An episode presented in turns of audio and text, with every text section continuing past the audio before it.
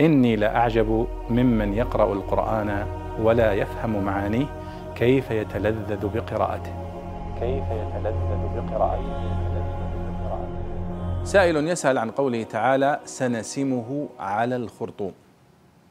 في سورة القلم سنسمه على الخرطوم. سنسمه أي سنجعل علامة لأن السمة هي العلامة. والخرطوم هو الأنف. يقال للأنف خرطوم تشبيها له بخرطوم الفيل.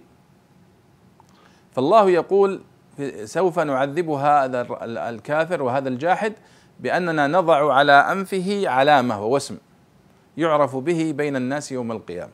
فسنسمه على الخرطوم سنضع على أنفه علامة تكون توبيخا له وتعذيبا له وإهانة له أمام الناس يوم القيامة.